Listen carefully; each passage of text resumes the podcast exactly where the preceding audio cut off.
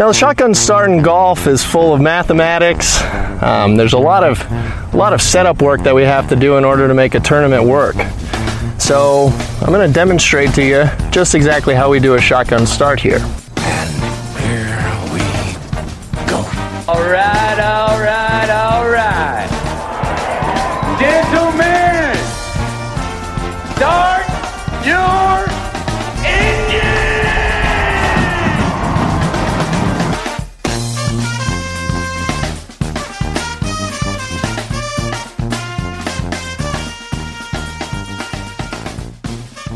Greetings, welcome to a Monday edition of the Shotgun Start. It is December 6th. Andy, how we doing?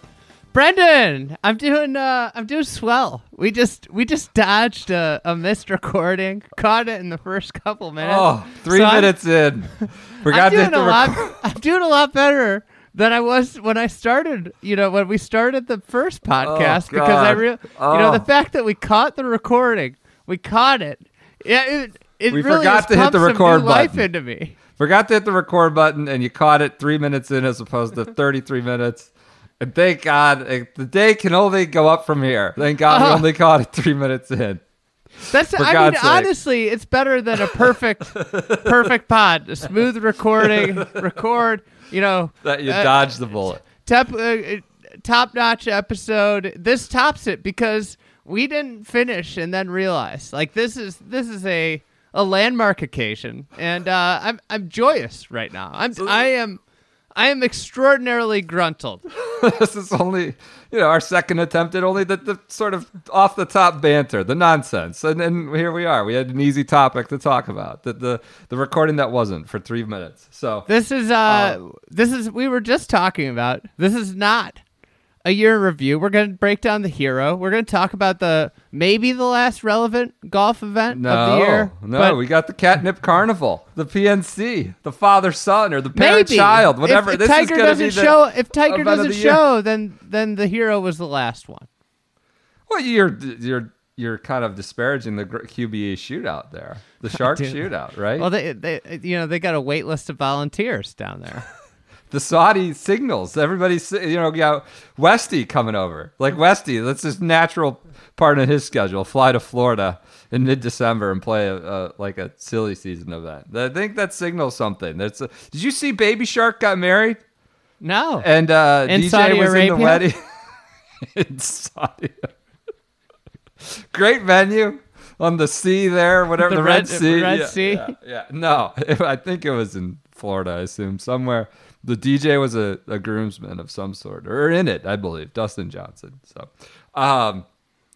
anyways, but yeah, we got the QBE shootout, we got the PNC, but this will be a Hero chat. We don't need to treat it like it's the Masters. We'll talk about that. We'll talk about these reports that Tiger, not reports, suggestions, intimations that Tiger is going to play at this with Charlie at the PNC event. What is that? Is that the Ritz-Carlton, Orlando, or is that the Four Seasons? They're like the exact same, and they're, whatever. Tomato, tomato. All right, so this will be your normal Monday episode. Wednesday, we'll have more year in review coming. We're getting into the Masters. We're getting up, into the PGA with Phil winning. And this will just keep rolling through December. I don't know. Shorter episodes, we'll see. We're just knocking it out when we can. And then we'll kind of cobble it all together at the end if you want it. Yeah, the goal is by Christmas to be done. We have to be done. We have to, or else it'll just be done. December. All right, I don't want to go off topic. December might be the worst month. There's no sunlight. When you have kids, Christmas sucks. I may have made the mistake. We have kids with two birthdays, the 8th and 9th. We have Christmas. It's so stressful. It's just not. But we'll get the year in review done when we can.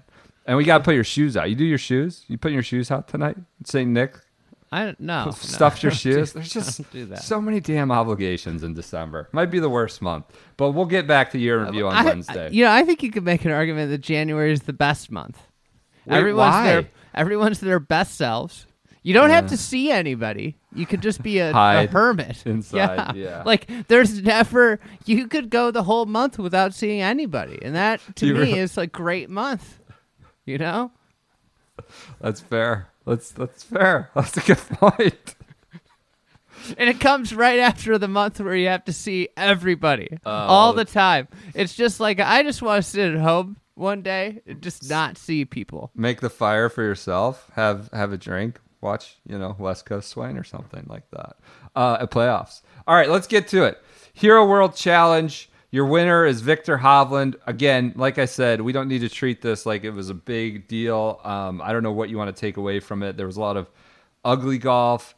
There was some good golf. Tiger was hitting balls for... I don't know if he was hitting balls for the cameras, but he certainly knew that cameras would catch him, and he was there, and that seemed to be the... He had a press conference. That seemed to be the major takeaway.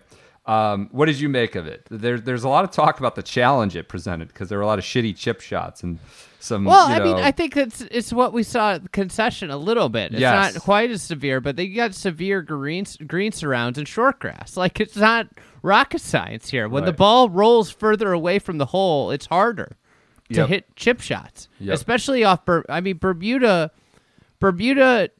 With severe slopes is really hard because you get these really bare and grainy lies, and it really tests. I mean, the Burns meltdown was unbelievable. Yeah, anybody.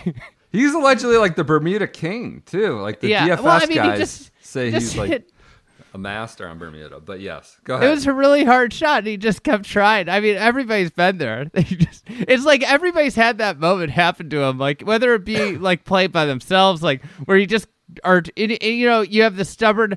I loved the stubbornness. Like, I'm not switching. It was a hybrid, right? Yeah, and then he chunked the last one. It was just like so quick. I loved it because he didn't even have to watch that one. It was that club was in the bag before it was halfway up the hill. So just for the listener, in case you were locked into the Hero, he just was on his chipping area leading up to the top of the hill, back top of the hill, and back to his feet. Top of the hill, back to his feet. Finally, puts the hybrid away. Takes a wedge, a high lofter, a lofter, and it sticks right on the edge. He was very lucky. He chunked it, but it stuck right at the edge. He was lucky that didn't come rolling back. It was probably just because, whatever, it stuck a little bit off the. So lucky it stayed. Yeah. He made a triple bogey. He made a triple bogey without hitting a shot from the green. He went from like leading to five back or something like that. He lost by five. I think was the issue. So. But there was a lot of that. It wasn't just him, and I think it raises stakes for a good shot too. Like when you see a good shot off a tight lie like that, like watching Patrick Reed on some of these bunker shots too, of course, but even more of the tighter lies from, I don't know if they're dramatic fall offs, but you're below the green, right? Yeah. And so like it does raise the stakes for a well executed shot too. The other thing with this golf course is that it's got very wide fairways, right? But the second you're off those fairways, it is extremely dicey. Like you get, there are these little bushes. There's, the sand is very fluffy. That's why one year it got dug out at this event. Shovel boy. Yeah. Old Patrick shovel Reed. Boy. But with so I think one of the things, like you look at Hovland and you look at the players that were in contention. The reality is like everybody here is a really good player, but it's not surprising to see Hovland win because if he's driving the ball well, he's going to just hit it every single fairway. Yeah. Right? Because they're wide but then if those loose ones are the ones that get you in trouble, and you saw it with Reed. That kind of was his issue today. Morikawa early on was his issue, and it's that wasn't an issue, and it makes sense why Morikawa played well overall on the week. Is that like that's a guy that just might not hit into the junk all week, right? But some of the more wild guys are gonna hit it in the junk, right? Yeah. So it was Hovland still looking for that first event in the continental U.S. But, I don't know how we count this win. It's not nothing. It's something. No. Maybe a half. Yeah. I don't know. I'd say that, the guy's won the last two times he's played, and we obviously, know he's going to be a great player. It's just now kind of starting to become like, when are we going to see him really contend in a major? Yeah. So I again, like it feels like we're talking a lot about the Hero World, the course, Albany, but I think you can like glean some stuff from this. What was the year? I guess it was 2014 that Spieth Just absolutely beat the brakes off everybody. I think he won by 10. Hideki did it that one year too. And like that kind of was portended big things. It came right after that. I think it was New South Wales. He won the Australian Open. Spieth, it's 14. It said I think it was some of like the best golf he's ever played. And of course, excuse me, that was like a very end of 2014. You're like, what do I make of that? He won the Hero by 10. It's a small field. Won the Australian Open, but he said it's like the best he's hit the ball. And that obviously rolled in 2015, right? Where he was kind of aces through the first half of the year and obviously then won back-to-back majors. That doesn't mean like Hovland's going to do it, but I don't think like if you see good golf from someone this week, it's absolutely meaningless. I don't know that it means you can lock them in for something meaningful next year, but there we've seen it happen before, and I think Spieth would be the best example of that. I mean, when Ricky won, it was going to open the floodgates. Yeah, that's what I mean. That is the quick counter to just a flash in the pan. Another thing I just gleaned, like a big takeaway, and I think there have been signs of this, and different events have illuminated this, but this really illuminated it for me, was just like how we're on to this next generation of golfers. Like Hovland, Morikawa, Sam Burns, Scotty Scheffler. I didn't know Burns was in the field until this weekend. I was like, oh, like he's like a hero guy now. Like he kind of rises to that stature, so to speak. Scheffler and Burns, that kind of category. And the reality is like Spieth, JT, they're kind of middle-aged now. They are the middle age of the tour. Right. And like, especially when you talk about elite golfers, it's normal for a 24-year-old to be one of the best players in the world now, like, you know, a handful of them. And I think you look at it and it just like kind of illuminates kind of the shorter lifespan that these guys are probably going to have. This is not, we aren't going to see as many Jim Furyks, Phil Mickelsons, et cetera. Like, you know, the old guard here. Just a couple years ago, we're on top of the golf world, like Justin Rose, Henrik Stenson. I mean, it's just a sign of how quick it goes to where these guys, you know, these young guys are just going to keep coming, and they're so talented, and it's just that's the new reality of the PGA Tour. Speaking of two of those, I thought Brandel had a pretty good point about. He mentioned like all of Hovland's wins happen where there's no strokes gained data, where there's no shot link, whether it's the two Mayacobas, the Puerto Rico. And I don't know if he said that pretty conclusively, which I'm not sure. Maybe it is. Yeah. But he said he probably would be number one in strokes gained tee to green instead of two, ahead of Morikawa, if maybe that strokes gained data were available at all those places where he's won. I don't know if that's enough data to overtake him or if he would have been that exceedingly better at all those places.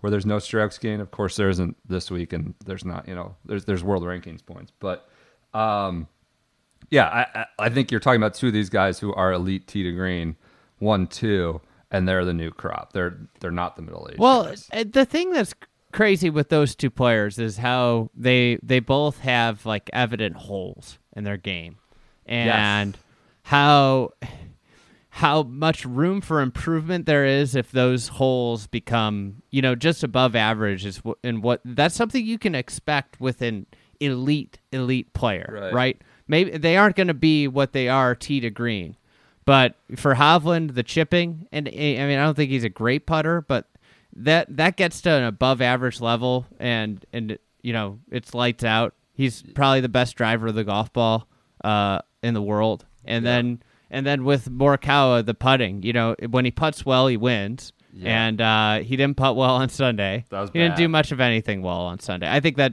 I don't read too much into that. I think I chalk it up as just one of those bad days at the office where you got two left feet, you know? Yeah, he hit one bad drive, which got him a double. He caught him like legit mud ball, a horrendous mud ball that I think is why that ball hard hooked left and was another double. And then it was a 5-shot lead. It was gone, and he was getting... you know, passed easily. But his putting was significantly bad. Missing everything low, pulling it, everything low. Hovland, obviously, the chipping, he chips in. He gets back-to-back eagles, one with the hole out. Like, that's just kind of the bonus, and that's, you know, when his chipping's adequate, he's going to win. So, feels like we're giving the Hero too close a reading, but it's, you know, what we have in December, and you had an amazing field. 20 players. I don't know how seriously these guys take it, though. Some of them do. Here's something from Joe LaMagna, resident data expert, one of the good data boys. SGS data boy. The Hero World Challenge is always a delightful watch. I agree with it. I've always enjoyed watching this tournament, despite all of its kind of shortcomings. Sure. And a big part of that, the reason is width. When a hole plays an average of 4.5 because of length and thick rough, you gain a half a shot on the field by hitting an approach to 30 feet.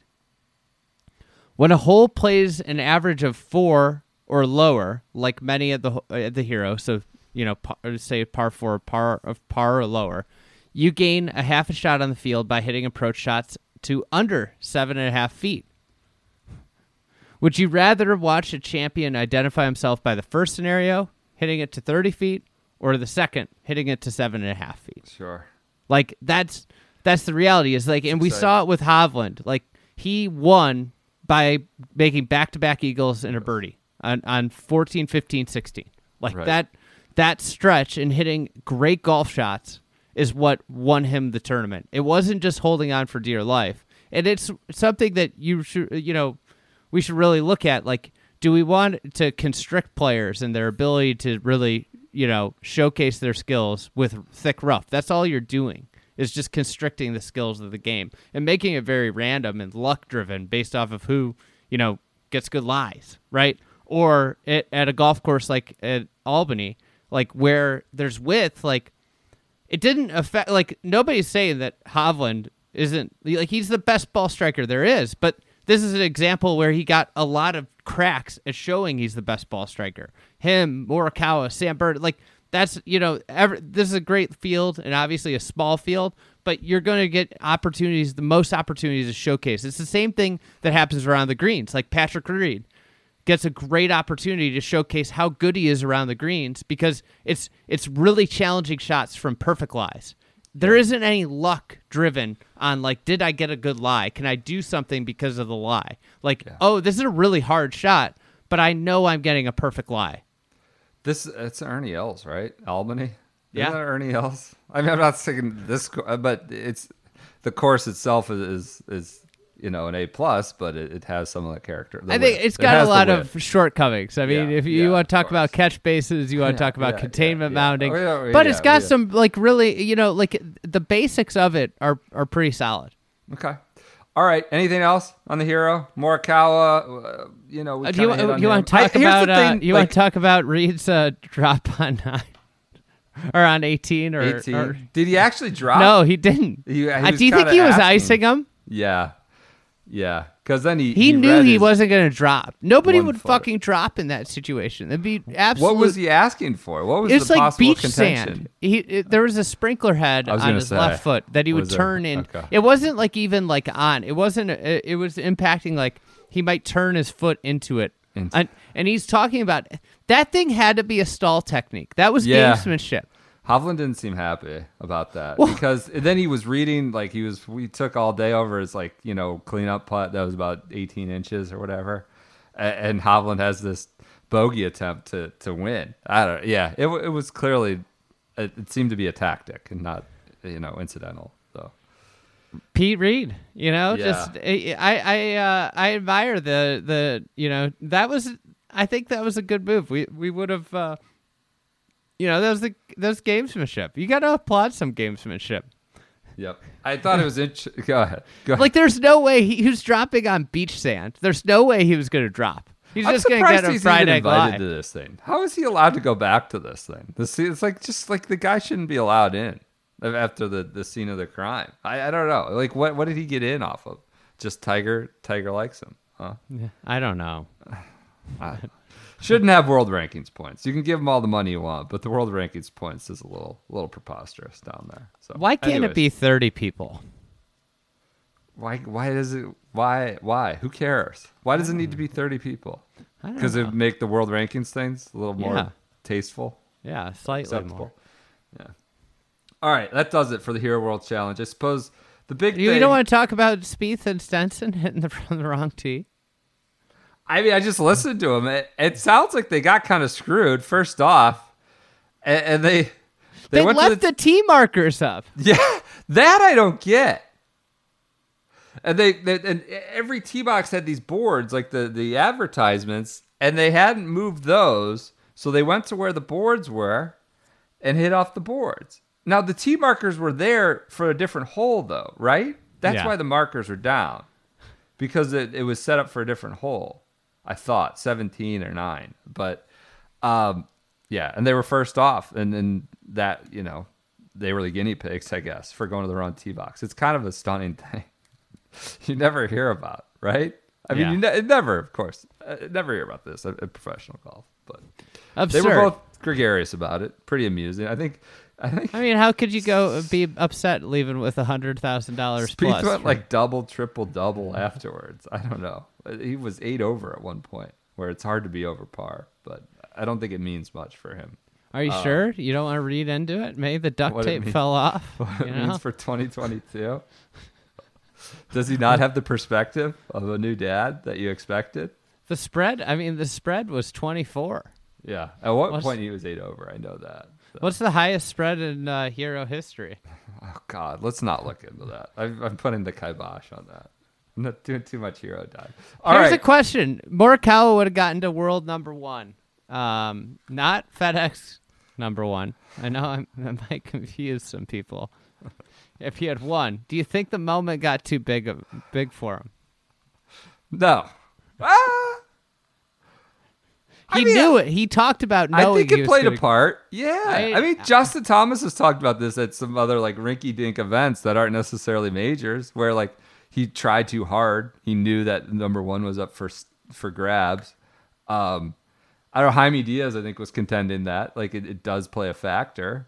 But I mean, the guys won 2 majors and like a bazillion high-pressure moments. I just don't. I don't know that was it. I think he was just caught a mud ball earlier and hit a really horrible drive, and he was kind of on tilt for every moment after that. I guess I'm just asking. I'm just asking the question. What the stock we put in these like dumbass events in Q4? I was wondering like if he had won today and finished the year at number 1, should he have been the player of the year? Would that have changed? I think if we asked it at FedEx or whatever Tour Championship. We said pretty unanimously it was Rahm, right? Was the player of the year. Would anything change if it was Morikawa? Does anything change by him winning the race to Dubai and finishing the year world number 1? And you do calendar year. I guess it's a hypothetical. We don't have to, you know, because he didn't do it today. But it's like I'd have to look at it like line by line. But I think it'd be close, right? Yeah, he had such a good like end. Like the thing is, like Rahm didn't play that much, right? You know? That's what I'm. Yeah, of course. He didn't actually win it either. It was Patrick Cantlay because the vote is this shady, crooked thing that we can't see. You know, puts all the weight in the FedEx Courier Cup Player of the Year. So, all right. The other big takeaway from the week was Tiger. He talked on whatever that was Tuesday morning after we recorded year in reviews. He hit balls. All of a sudden, there was a PGA Tour tweet of him hitting a. I think it was a driver. No, maybe it was a full swing like 3-wood.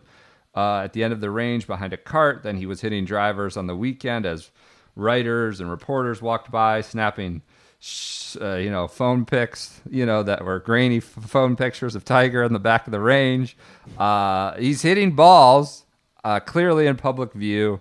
He seemed to leave open the door for playing the PNC. There was an Eamon Lynch report a couple of weeks ago now, I think around Thanksgiving, and then I think further reports in the intervening days, that they were leaving a spot. People there, I think, with the tournament have believed he was going to play. I think people with NBC thought he was going to play. Have not foreclosed it, I suppose I should say. And that just seemed to gain steam to almost everyone expects it now. What did you make of Tiger actually hitting balls? Actually, maybe going to play this. It's a 2-day scramble. It's not like 4. Yeah. I mean, great. That's wonderful. Hey, this is more good news. He talked about in the telecast how he just doesn't have any pop. You know, he doesn't have, which makes sense. Like all your power is going to come from your legs, so that's where he's going to struggle. But I mean, what are the stakes, right? You know, it's 2 rounds of golf. At the end of the day, he could ride in a cart. Yep. This is not. You know, he doesn't have to prepare for it. If he finishes 10th, if they finish second, if they finish 20th, it doesn't matter. Right. Nobody, but it'd be amazing, and it would make the PNC a must-watch, right? I think so. I thought when I saw the video from PGA Tour's Twitter account, whatever that was, Wednesday night, and he's just taking full cuts with the wood or with the fairway, something. I gotta say, similar to the tweet that he shared with the wedges, it really took me back. I could not believe it. I know we're not supposed to doubt this guy. If you doubted this guy, you're an idiot. Like I really couldn't believe we were seeing this by the end of this calendar year, based on what happened 9 months ago. So it's like it's another reminder: never count this man out. Yeah, ever. And I think it was obviously a new level based on the kind of doctored wedge, the very controlled atmosphere of hitting a wedge in your backyard. That was a launch monitor activation versus, actually taking full swings on a range somewhere. It elevates the, whoa, he is making swings again. On the PNC thing, maybe I'll write about this. I don't know. I find it, I don't know if it's endearing or relatable. It's interesting what motivates him to play golf. What's going to motivate him to try to play golf anymore? And where you're talking about the guy who basically didn't show up unless he thought he was going to win or could win, or it was because like he had a sponsor relationship, right? Like he did not. He's like the all-time winner in the sport. Psychotically competitive. All we heard about was he wanted to get to 18 for so many years, and like now all of a sudden he's playing golf. What animates him to play golf is to play with his kid. It's kind of a stunning turn, but development. I think those things could have coexisted if he were healthy enough, right? Where he could have still been this kind of crazy competitive pro, and also wanting to play golf with his kid. But like now, the sole sort of motivation for him to get out there again, it's casual golf, is to play with his kid. And that may yield a few major appearances a year too. Like as that's like the side benefit to the primary motivation of playing with his kid. And that's what seems to really make him eager to play the PNC, which for God's sakes, what a windfall! That dopey little event that's taken off. Well, because I think of this we know thing. Why there's a waiting list for volunteers. It's just an all-around great event. It's kind of insane that they've fallen ass backwards, and I'm not saying it was a bad event to begin with. They're just filling time, but holy shit, it's going to be this bonanza for 2 years in a row if they get Tiger. But it's going to be a cool bonanza every year with Charlie. Like think about what Lil Jon Daly did for it. Like, it's absurd. I mean, it started with Baby Shark, and now we're at the third generation of it. It's not on the same level as this. It's getting Jesus. Baby I just Shark wanted to say Baby John. Shark. Yeah, of course you did. The Baby Shark nuptials, the big topic on Instagram this week. All right, that's all I got with Tiger. All I got is it's just it's very. I don't know if it's relatable, but it's fascinating to me watch his motivations for wanting to be out there so dramatically change. With those interviews too, and I who knows if this was a rehearsed answer, but like he talked about how he just was itching to like hit golf shots, know? Yeah. And that's cool. He's an artiste. He wants to hit golf shots. So that's all I got. Danny Van Tonder wins on the Sunshine Tour. Big thick boy Danny. I don't have anything else from the weekend. Do you? No, all nothing right. else. We'll be back with a couple hours of year review for the rest of the week. If you still need to do some Christmas shopping, we are pretty well stocked. Not fully, but stocked enough, I suppose, on the Pro Shop, SGS Pro Shop. Still some good. I saw fellow dad out there on the flag football field on Saturday in an SGS rope hat. He had it on backwards. I did like a triple take. It's like, wait. Is that an SGS hat? I was like, oh, yeah. He's like, yeah, I took Black Friday. So I was very, very happy to see that out on the youth flag football field on Saturday. But, yeah, no more Black Friday deals. But if you need a Christmas holiday gift idea, plenty of stuff. We got hats. We got sweatshirts. We got some T-shirts. We got, you know, fried egg prints. If you were looking for prints, those are deadlines like mid next week for those, okay, or this week, mid this week, I guess it would be. For those, I think it's the 8th. I'm not positive. But, yeah, you know, support us. We're never going to be the best golf writing and the best photography, right, like some brands might tout out, but we try our best. And that's important. And even if we thought we were, we certainly wouldn't talk like that or say we were. And we don't think we are, but if we did, we wouldn't go around puffing our chest out like that. All right, everyone, enjoy your Mondays. We'll be back Wednesday. We're getting into year in review. I got Valero. My notes are light on Valero, let me tell you. I know Spieth won, not much.